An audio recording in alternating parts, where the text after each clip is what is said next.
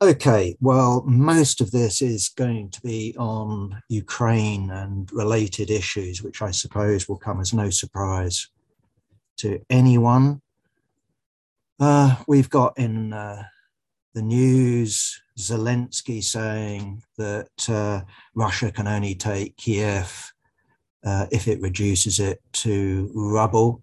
Uh, this is under conditions where the Russian army is either just about to or already has uh, completed its uh, encirclement.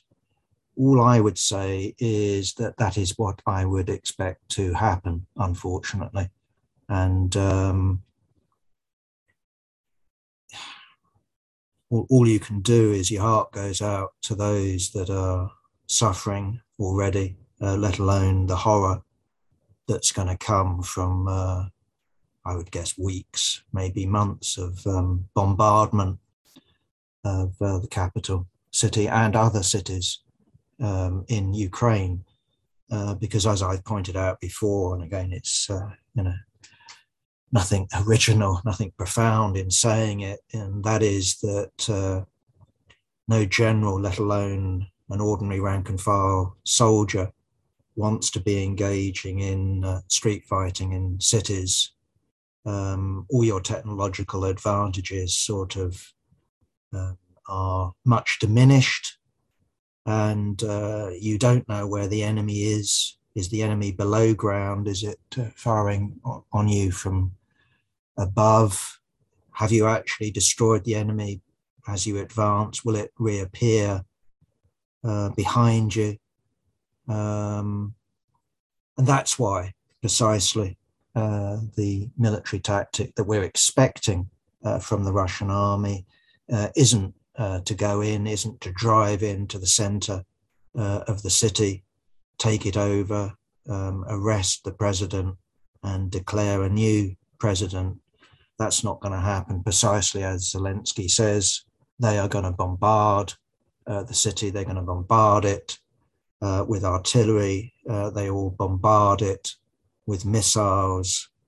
Um, they will bombard it uh, with bombs dropped or delivered um, from aircraft. And at the end of the day, yes, as we saw in Syria, as we saw in Grozny, um, the city will be reduced uh, to rubble, and one would expect the casualties to number in the tens and many tens uh, of thousands, perhaps 100, 200,000 people potentially. I don't know. Uh, it certainly will be absolutely uh, terrible. And of course, we're not just talking about people dying uh, in terms of being struck uh, by bombs and shells. We're also talking about people succumbing uh, to diseases as food runs out, as the water supply uh, is turned off and people are forced to turn to uh, dangerous uh, sources of food, dangerous sources of, of water. Um, maybe they will arrange, you know, so-called humanitarian corridors to get people out. But at the end of the day, um, it will be reduced um, to rubble. So I think that we've got uh, a long time uh, in terms of when it comes to TV screens, when it comes to newspapers, uh, when it comes to the media in general, of uh, terrible, terrible uh, suffering.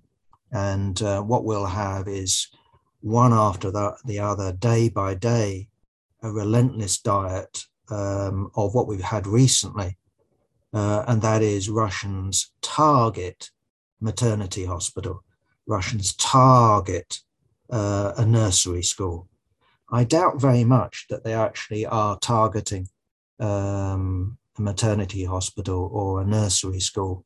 I'm sure nursery schools have been hit, and I'm sure a maternity hospital has been hit. Um,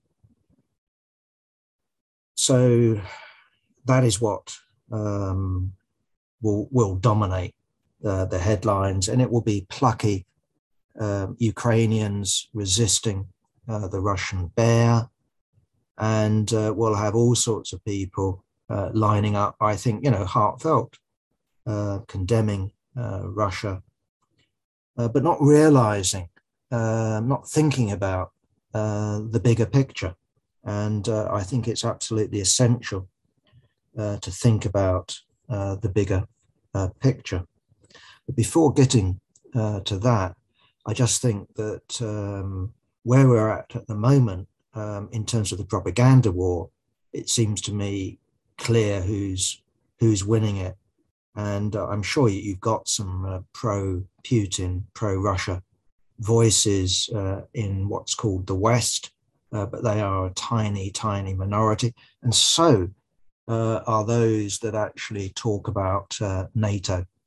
And um, what we've got at the moment is a propaganda war that is black and white, uh, that Russia is the aggressor, Ukraine is the victim, and NATO is just a defensive um, alliance that is forced to stand aside um, and watch what is happening without intervening, but only supplying what uh, Britain calls uh, defensive weapons. Well, I don't know what a defensive weapon is myself.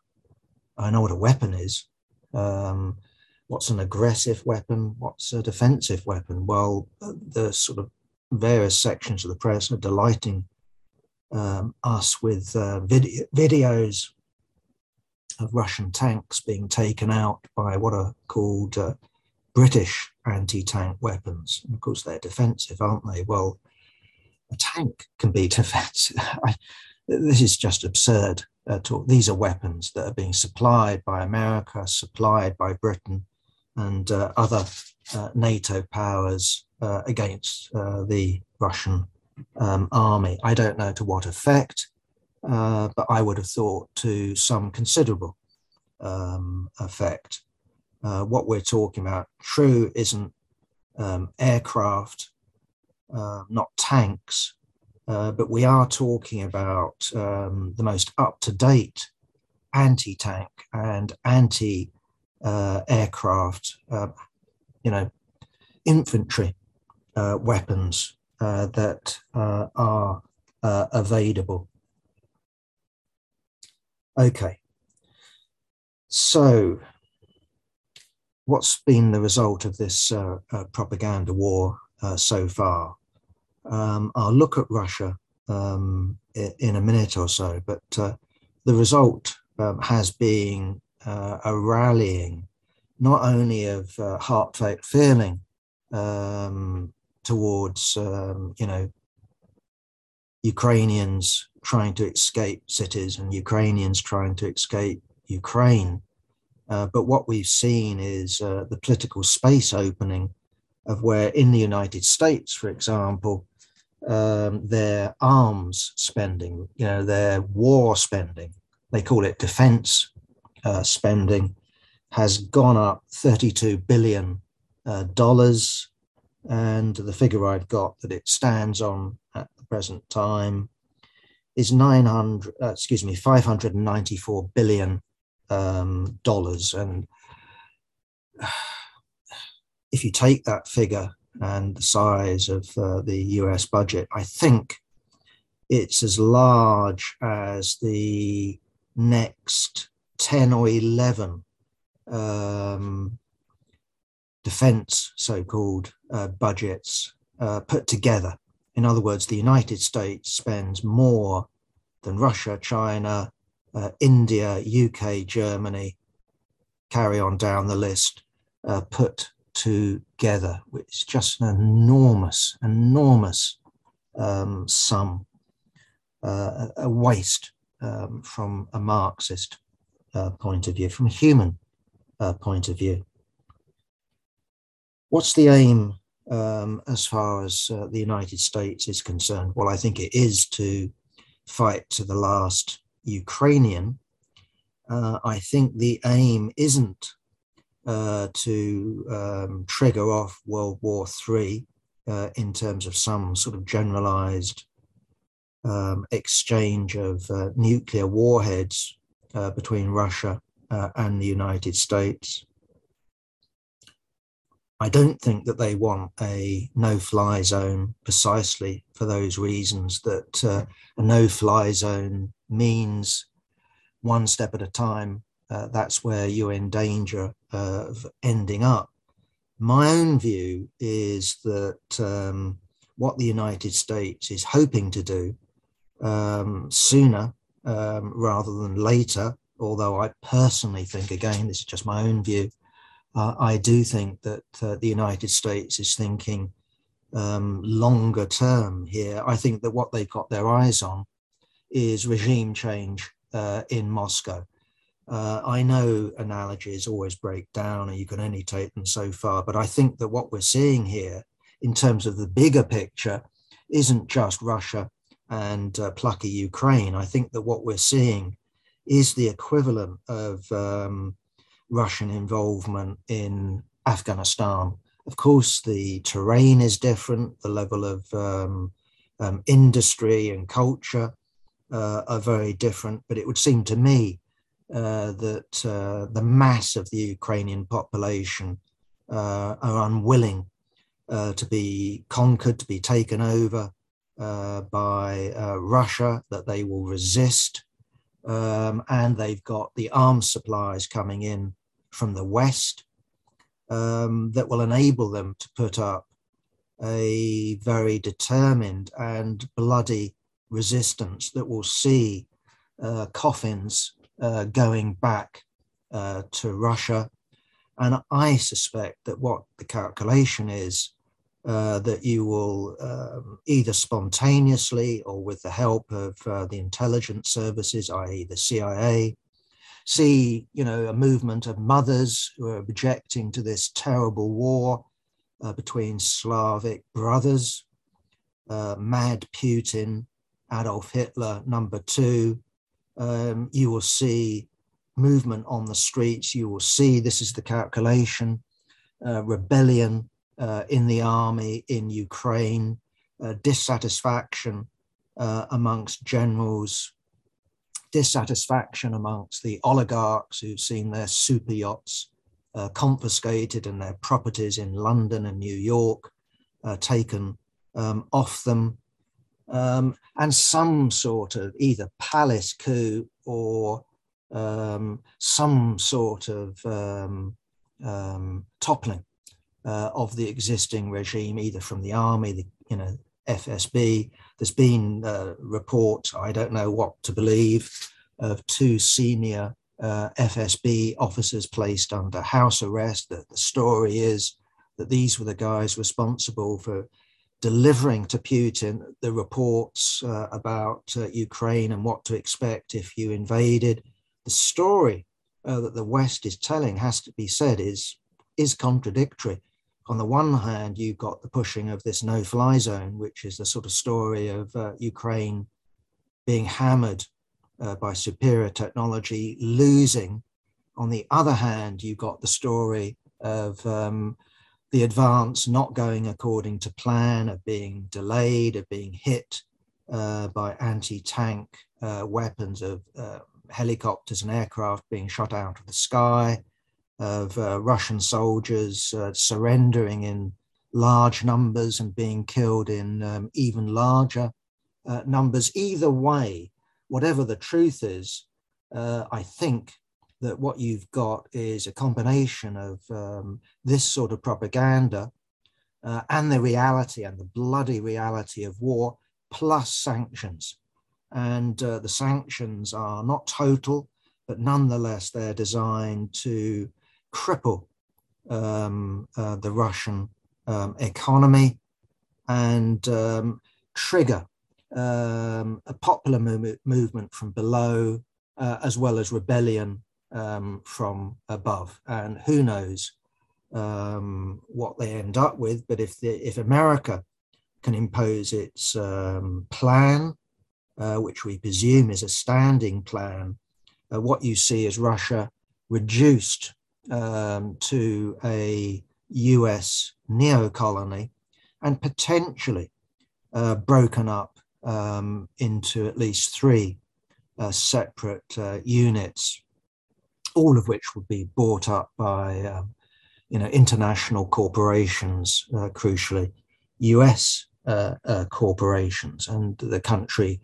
de-armed, neut- neut- neutralized, treated in the way uh, that post uh, World War One um, Germany uh, was. So Germany wasn't conquered in 1918, uh, but there was an unequal peace imposed on uh, Germany. The Kaiser fell, um, and a new regime was put in um, that was uh, committed to um, basically paying huge reparations uh, to France and uh, other countries that crippled Germany um, economically, and Germany was disarmed and wasn't allowed to develop, you know, tanks, submarine, poison gas uh, technology.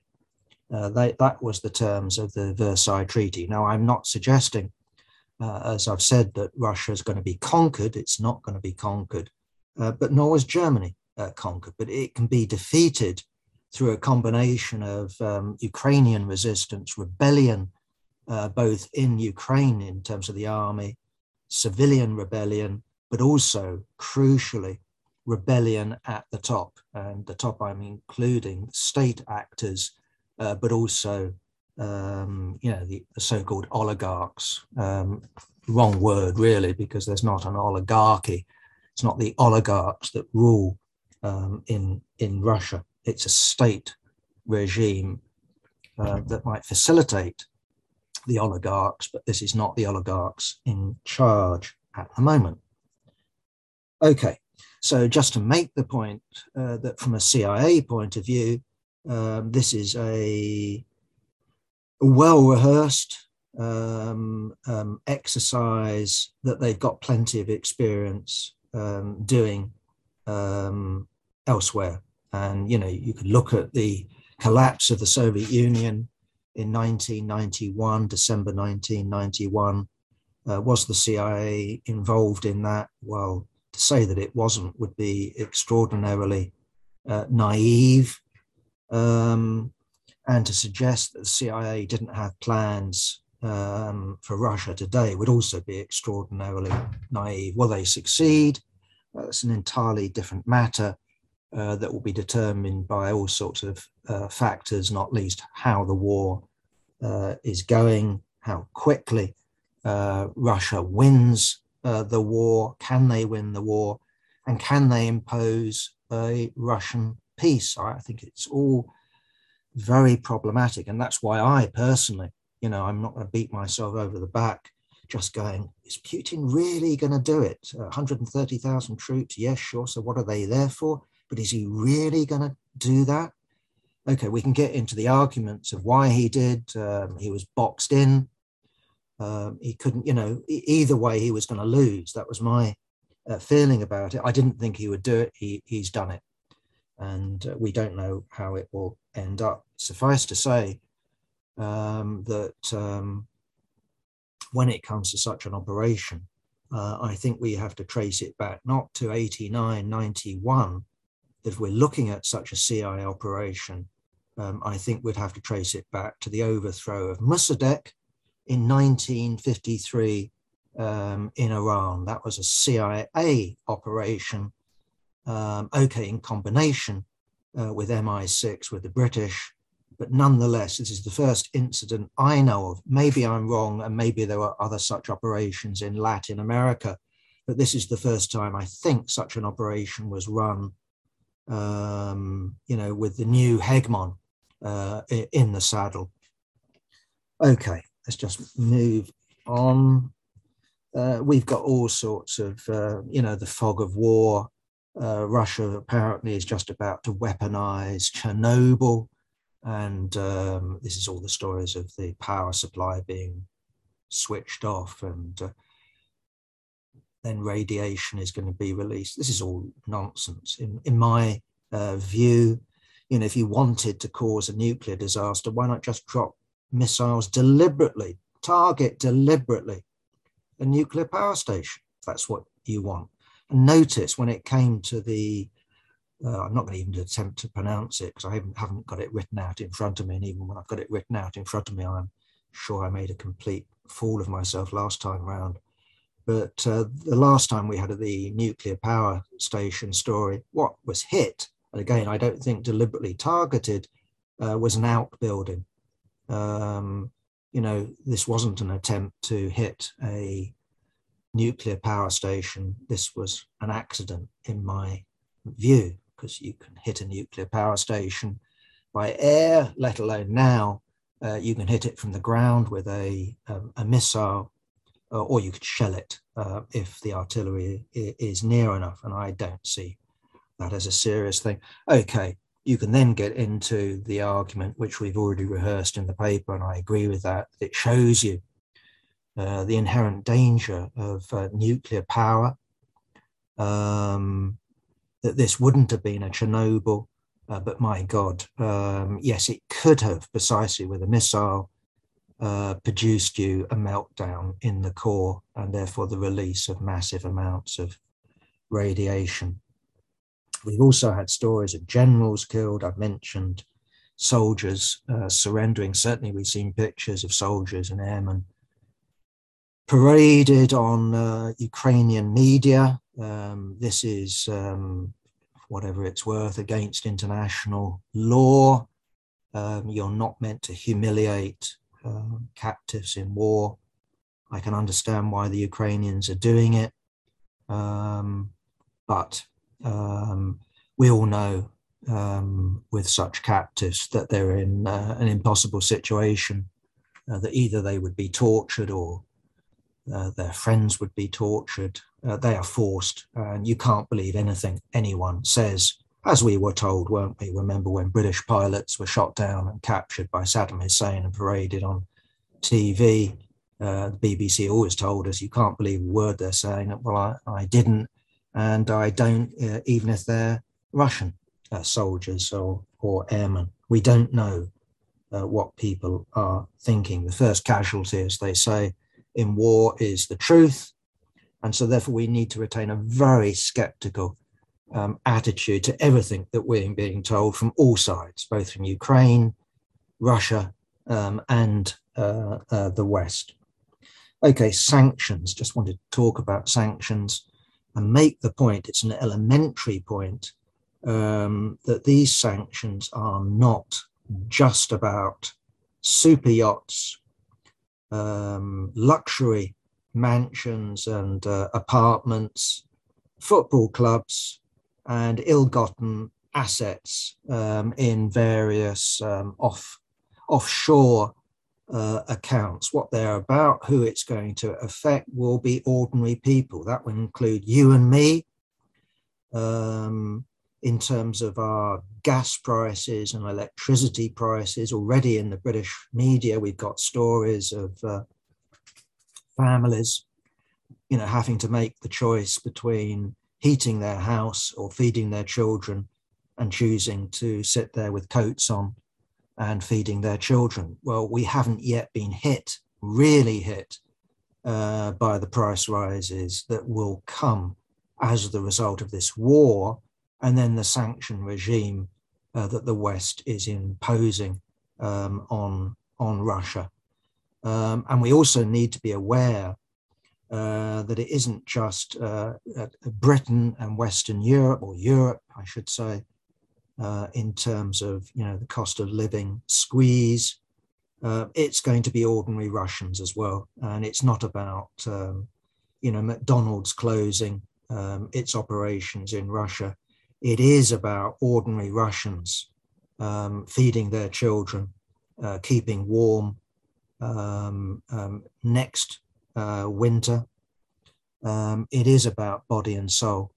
Uh, that's what's going to happen. And we should also emphasize um, that, um, you know, with this war and with these sanctions, what you've got is cut off to a lot of countries is the breadbasket um, in terms of grain uh, that's necessary to keep countries, a lot of countries in the Middle East, such as Egypt, uh, North Africa, um, fed. Um, and the prices will skyrocket. And so, therefore, it's uh, this isn't just a European question, this is a global uh, question. And of course, what happens under these circumstances of spiraling prices is the poorest are the ones that can't afford it. Um, you know, those who've got a wage in the West uh, will be squeezed, uh, but they're not going to starve. Elsewhere, there will be starvation as a result of, of, these sanctions. So the idea of sanctions being painless is a myth. We've seen the effect of um, sanctions in Iraq. How many people were meant to have died? This isn't something you keel over uh, and say, "I'm so hungry, I, I die." You catch diseases. You you you die prematurely. That's what happens with sanctions. We we saw it in Iraq. I don't know how many people died. Is is an estimate of four hundred thousand people. A lot of them children died. Iran today, you know, basic medical supplies not getting through ordinary families, their living standards ground, ground, ground down. Um, that's what's been uh, um, going on. And so I remember um, that um, saint of the reformist left, Tony Benn, um, urging um, sanctions. And uh, we should be quite clear that this isn't symbolic, this is real sanctions, this is siege warfare.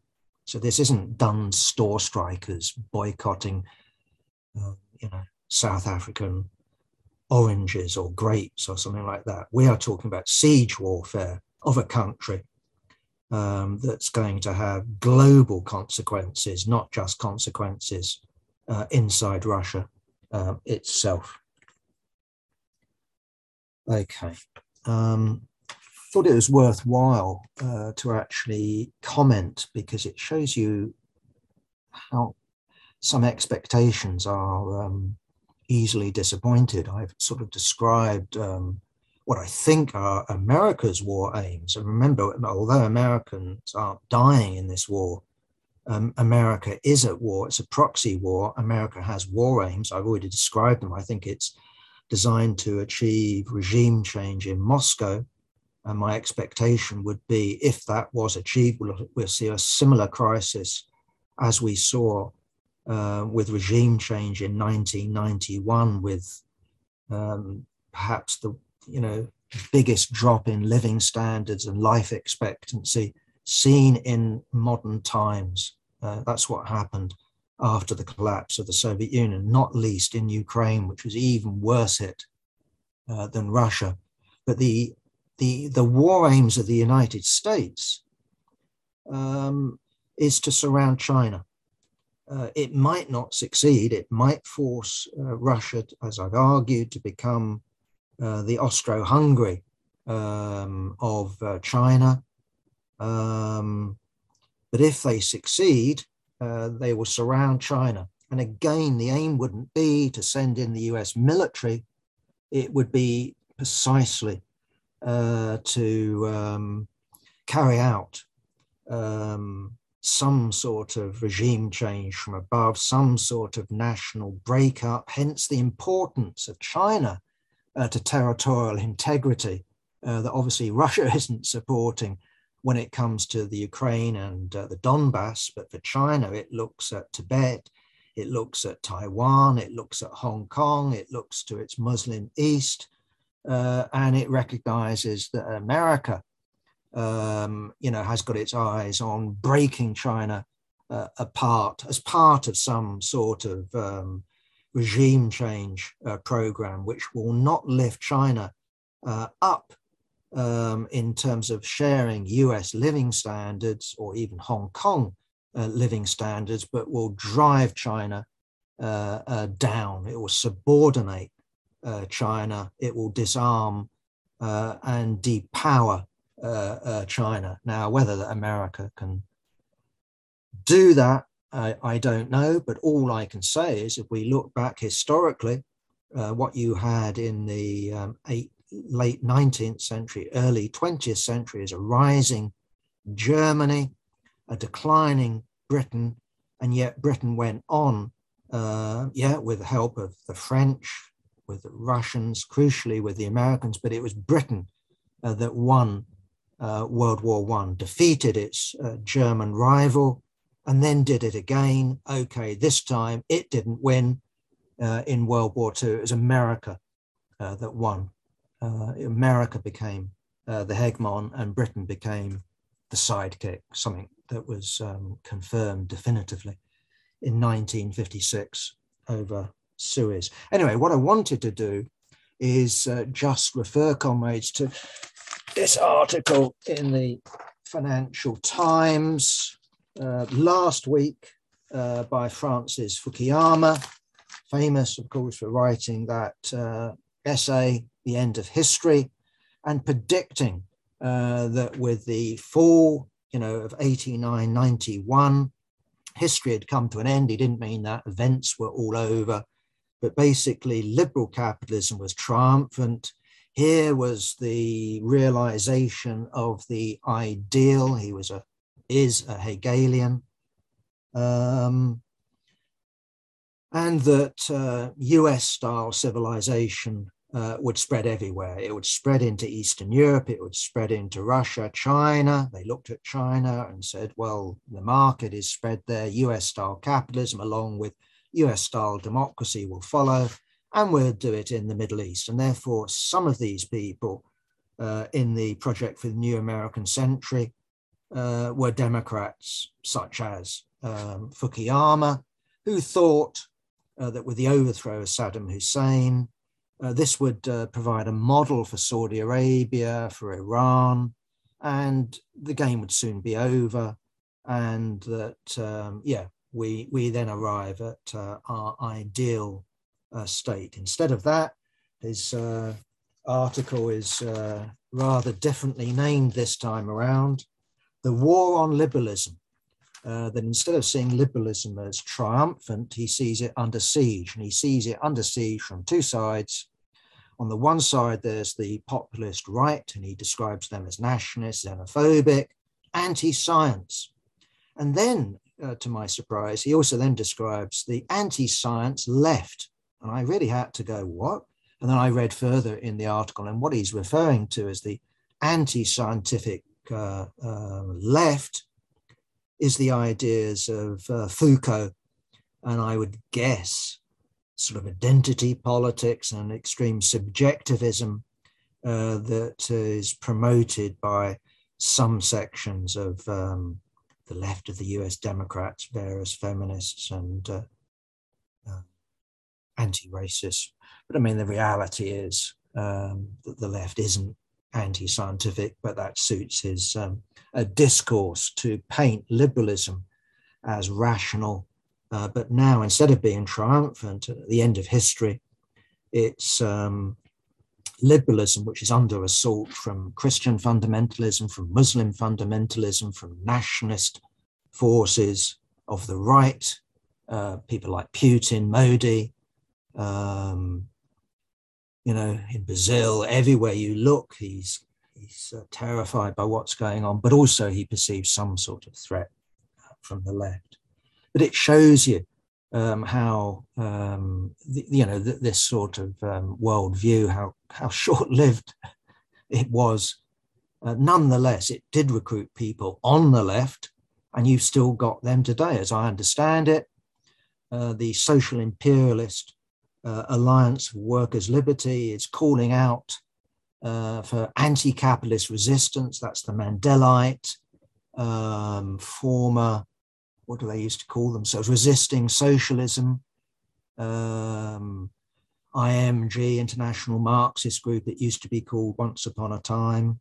Uh, but it's calling upon that uh, current, who are both united, they're both united under the umbrella of um, uh, the um, Ukraine Solidarity Campaign to unite with them. And I presume that call is also made to the Labour Representation Committee, a much more sort of diffuse federalistic organization, but nonetheless, they're organized under the social imperialist camp.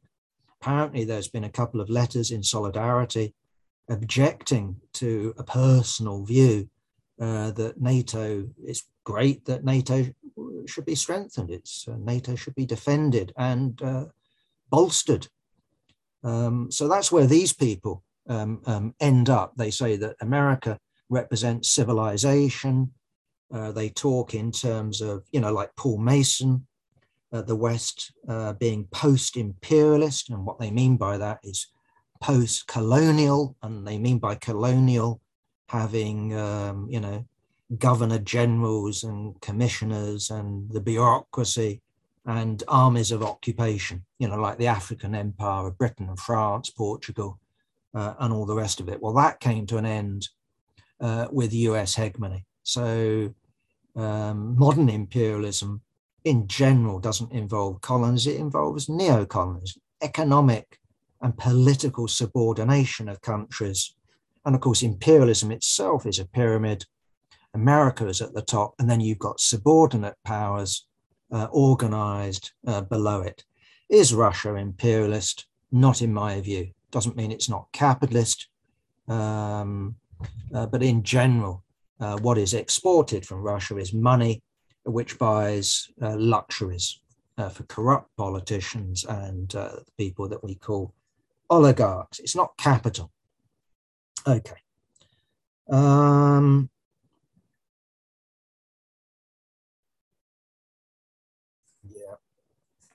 Uh, just to add uh, that this social imperialist left um, doesn't learn. I mean, I remember the AWL um, before the Iraq war saying, well, at last, you know, if America wins, we'll have free trade unions and uh, we can see the class struggle develop in a normal way and um, things will be going swimmingly if America wins. And you look at the wreckage that America left behind, you look at the wreckage that they left behind in Iraq, you look at the wreckage uh, that they left behind, again, urged on uh, by some sections of the left, including, remember Ian Bone from Class War when it came to Libya? Look at Libya now, and one can carry on down the list. Will these people ever learn? No, that doesn't seem to be the case. They are committed uh, to imperialism in the same way uh, that Keir Starmer is. Now, whether they're committed on the basis of receiving material rewards uh, for their um, loyalty to imperialism, their betrayal of the working class and socialism, I don't know. Uh, but I think pe- some people can be stupid enough uh, that they don't need bribing.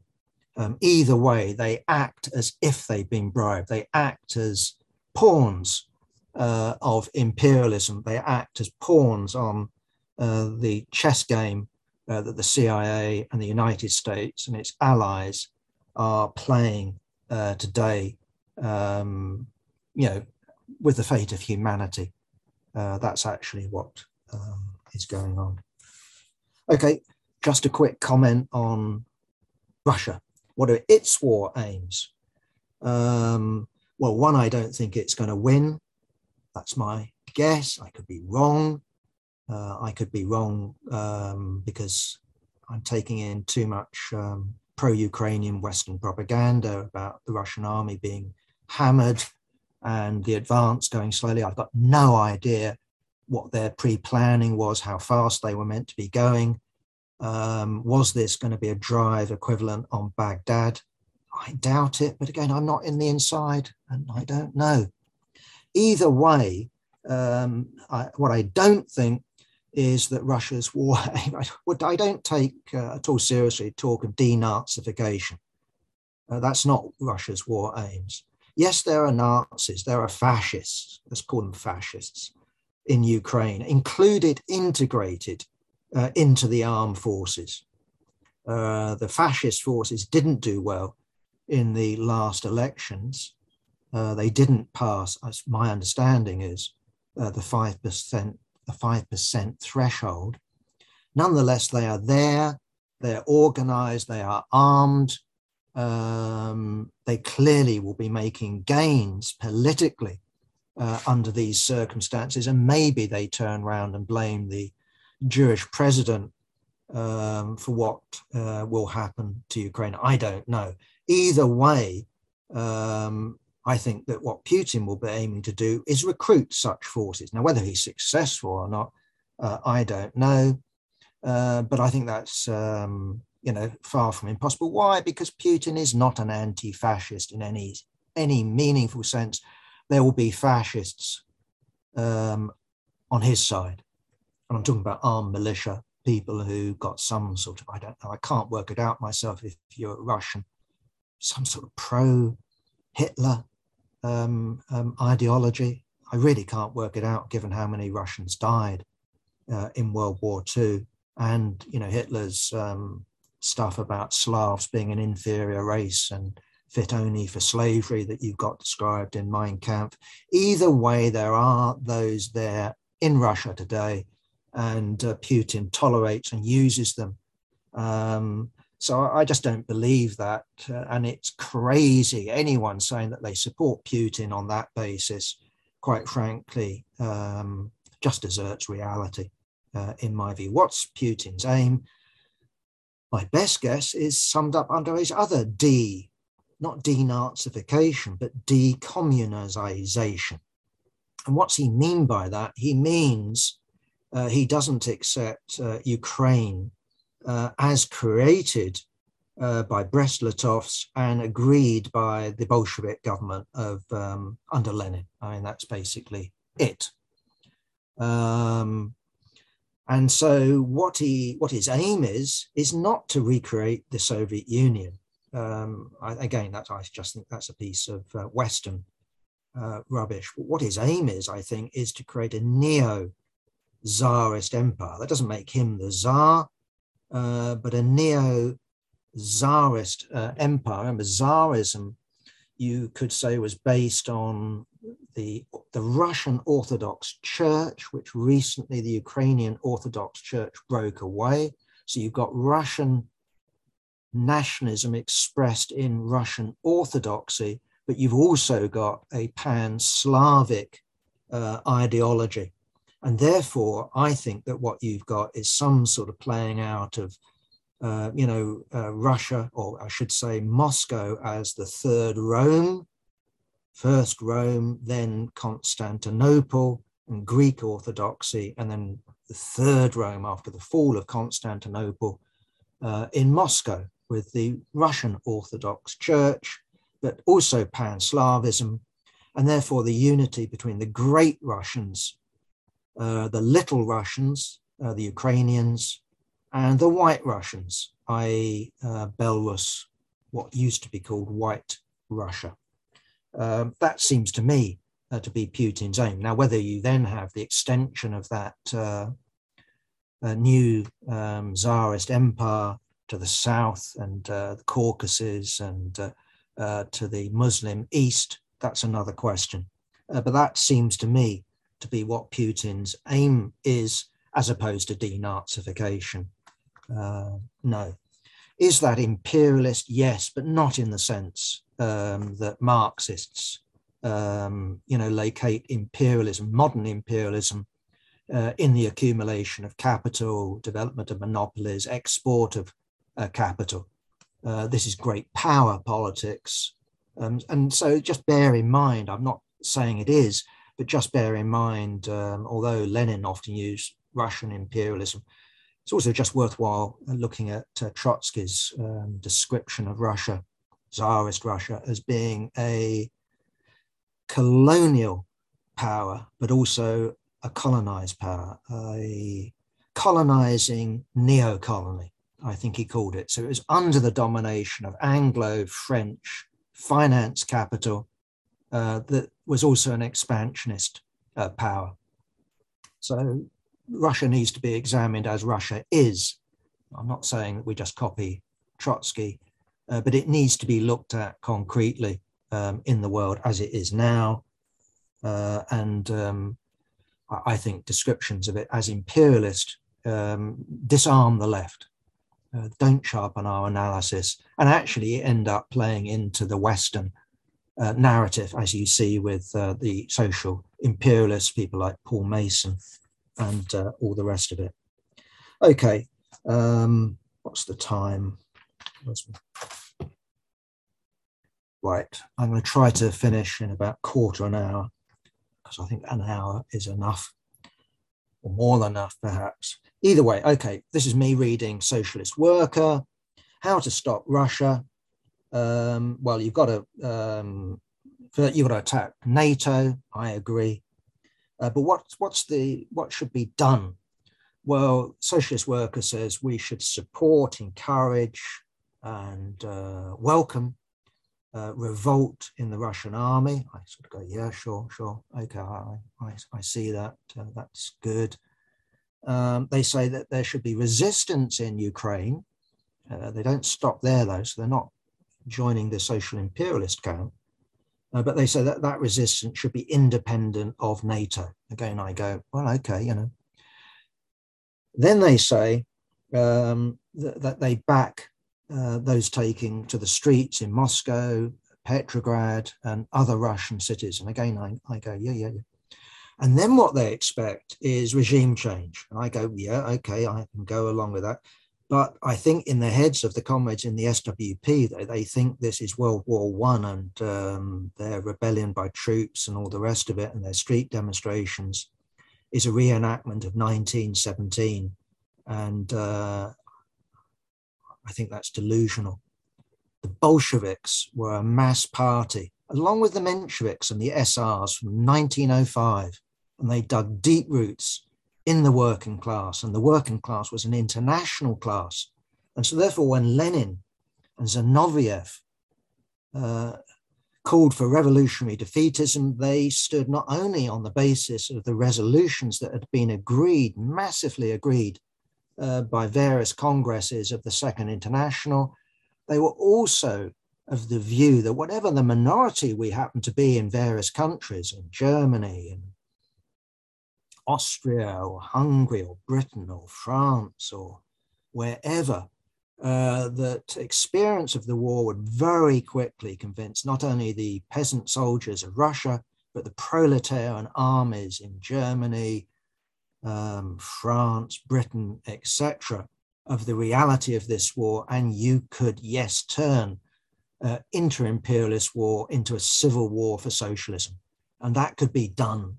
And uh, they had every confidence in that strategy.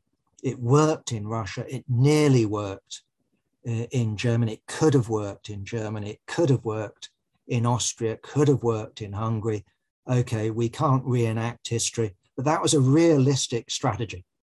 Um, looking at uh, regime change in uh, Russia today uh, would produce a colored revolution. Uh, the working class is not organized into a class for itself. If we look at what passes for parties in Russia, it's the official Communist Party. Uh, in the Duma, okay, minus three deputies. I don't know what's happened to them but this is a chauvinist, red, brown, pro Putin. Uh, this is not a Bolshevik party. And you cannot say uh, that even the opposition, uh, was it Worker Communist Party, let alone the small leftist groups, you know, who I admire in terms of their bravery in standing up to uh, Putin, these are not the equivalent of uh, the Bolsheviks or, or, even the Mensheviks or even uh, the S ours. We're not in that world at the moment. And that was admitted, I candidly admitted in uh, Alex Callinicos's otherwise unfortunate reply to Paul Mason, his much respected uh, Paul Mason. Just basically said, well, look, the, the left at the present time is pitifully weak, and we need to recognize that. So, although we want to morally stand um, against imperialism, although we're right to say the main enemy is at home, the class struggle continues. We need to realize that what we've got ahead of us is not some very quick turn um, in politics that will put the working class in power. The working class needs to be made into a class for itself. That takes time. And maybe we don't have that time, but I don't think there's any shortcuts to it. So we need to be emphasizing not the anti war movement, uh, not peace.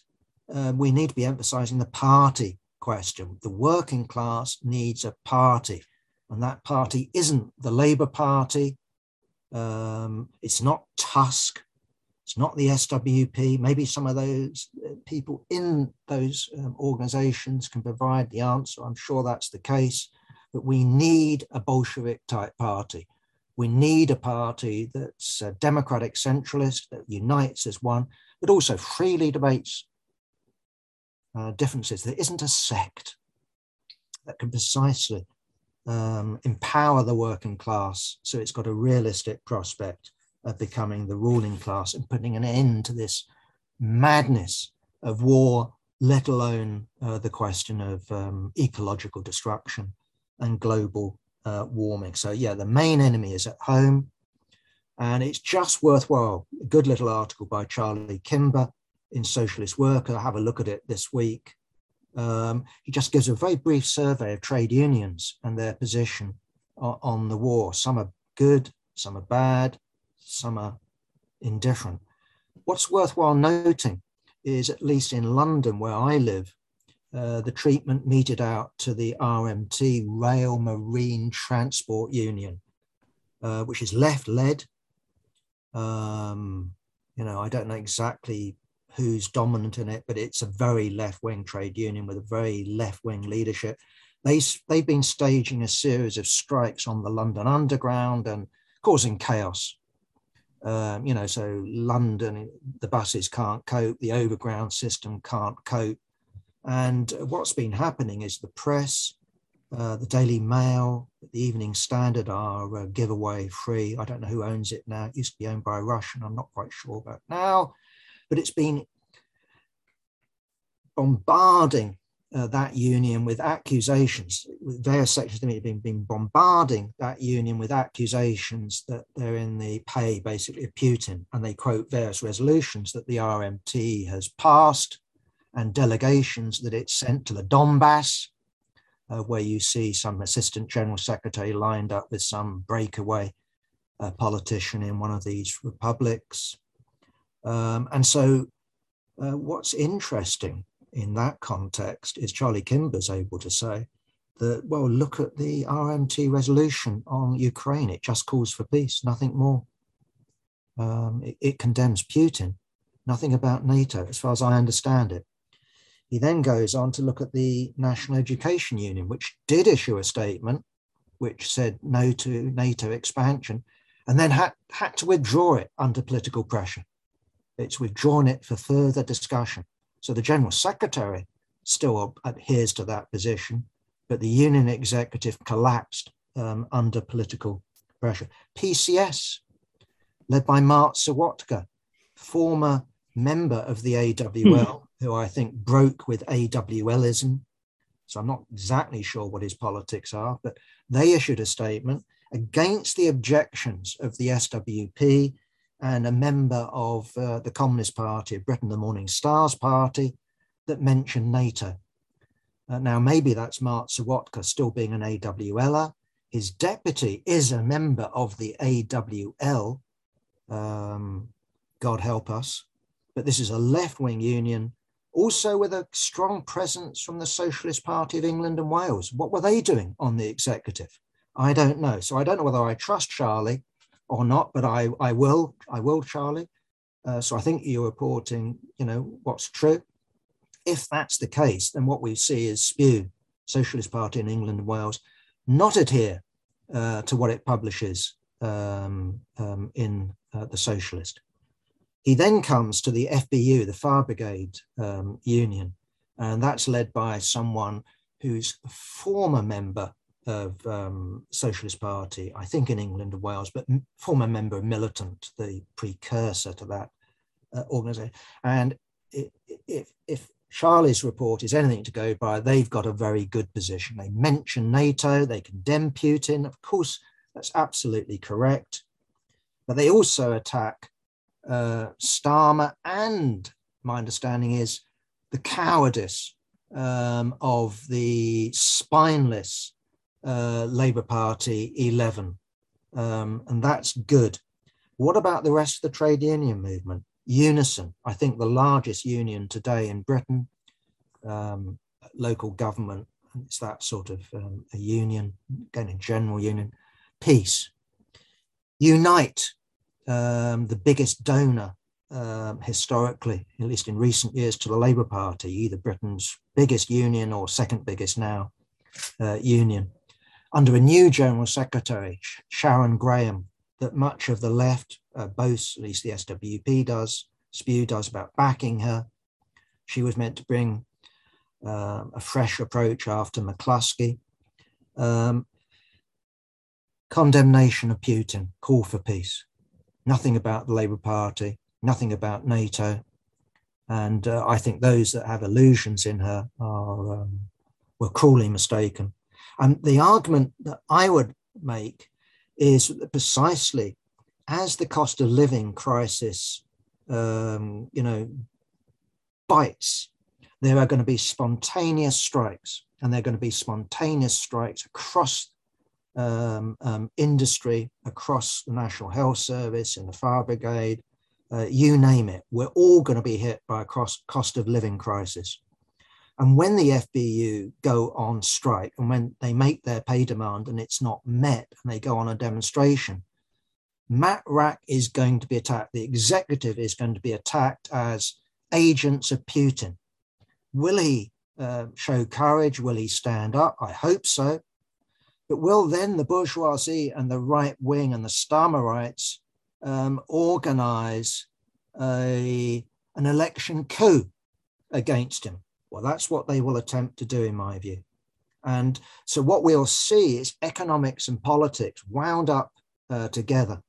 And we'll see the politicization of strikes and protests under the banner of solidarity uh, with Ukraine. And we could easily see the extension of the witch hunt that we've seen in the Labour Party under the big lie of um, those that are anti Zionist being anti Semitic. We can see the extension um, of if you aren't, uh, if you're for Russian withdrawal, uh, you must be pro NATO. And when we turn around and say we are not pro NATO, then we will be accused of being pro Putin.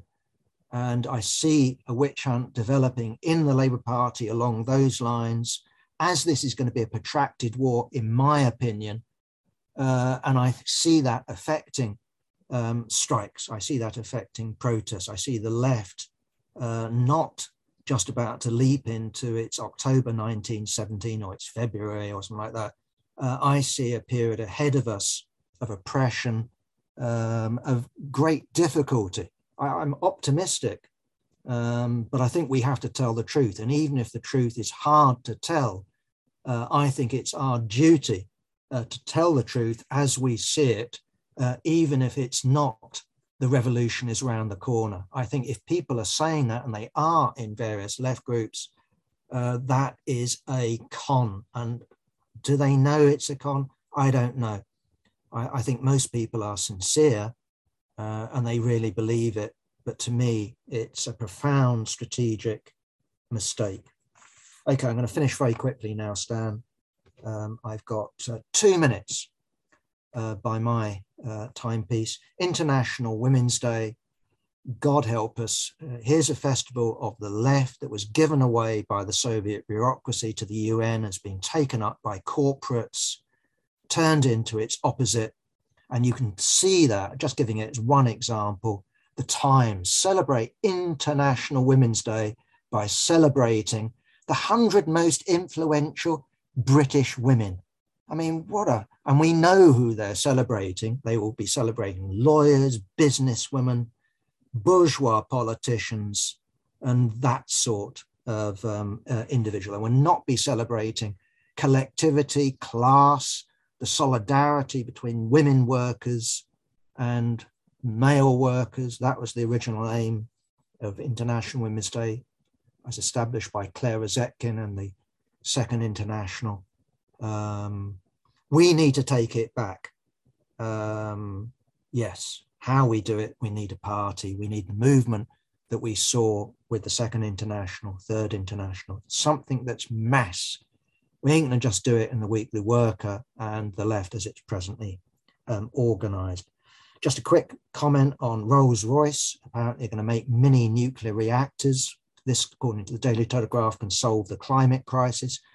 Think we've already discussed the danger of nuclear power in the context of Ukraine. Um, that Ukraine, uh, the very fact that they talk seriously about the weaponization of these uh, nuclear plants. The Rolls Royce plants, no doubt, are a lot safer than Chernobyl. Uh, they can be built quicker than these mega nuclear plants. So instead of 20 years, maybe they can do it in five. Either way, the technology is inherently uh, dangerous, as we've seen in Ukraine. Refugees, very quick comment. Um, Britain wants to hold, you know, both indulge in, um, we're in solidarity with ordinary Ukrainian people, but not let them in in um, large numbers.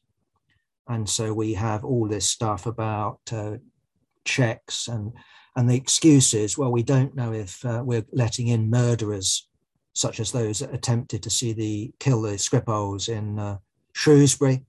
They were let in on tourist visas, not as refugees. It's it's a lie, you know. Uh, so on the one hand, they're indulging in uh, humanitarian concern uh, for refugees, and notice the different treatment, the different publicity to Ukrainians compared with Kurds, Syrians, Iraqis, Libyans, the victims in Africa of IMF restructuring uh, programs that are trying to get over the English Channel and talk about turning them back and arresting them and charging them and confining them on some island like the Falklands. Uh, these are human beings, and all human beings, you know, should be able to live where they choose. And if they they want to escape intolerable conditions, there are no, there's no difference um, between a, a Syrian trying to escape the horrors of Syria and a Ukrainian trying to escape the horrors of Ukraine. From Hungary's point of view, from Poland's point of view, of course, they're white and they're Christian, and most of them are Catholic. And uh, we reject that, that sort of division amongst human beings. Lastly, uh, Northern Ireland says sorry to the victims of child abuse. And what we see is all political parties that are part of government, including Sinn Féin, notice that, that have been, at least in the form of the IRA, provisional IRA, fighting to bring that government down, saying sorry. Um, so you get the DUP, um, Sinn Féin, Alliance, whoever else has got a government position in that uh, sector and Lebanon of uh, Northern Ireland. But you also get the churches, because in Northern Ireland, you have the Catholic Church running boys' homes, you have the Presbyterian Church, the Church of Ireland. I don't know about other churches, but they're all saying sorry. Well, to me, it's a bit like uh, the metropolitan, uh, you know, head of the metropolitan police saying sorry for met, uh, for met violence against black people, against young people, against women.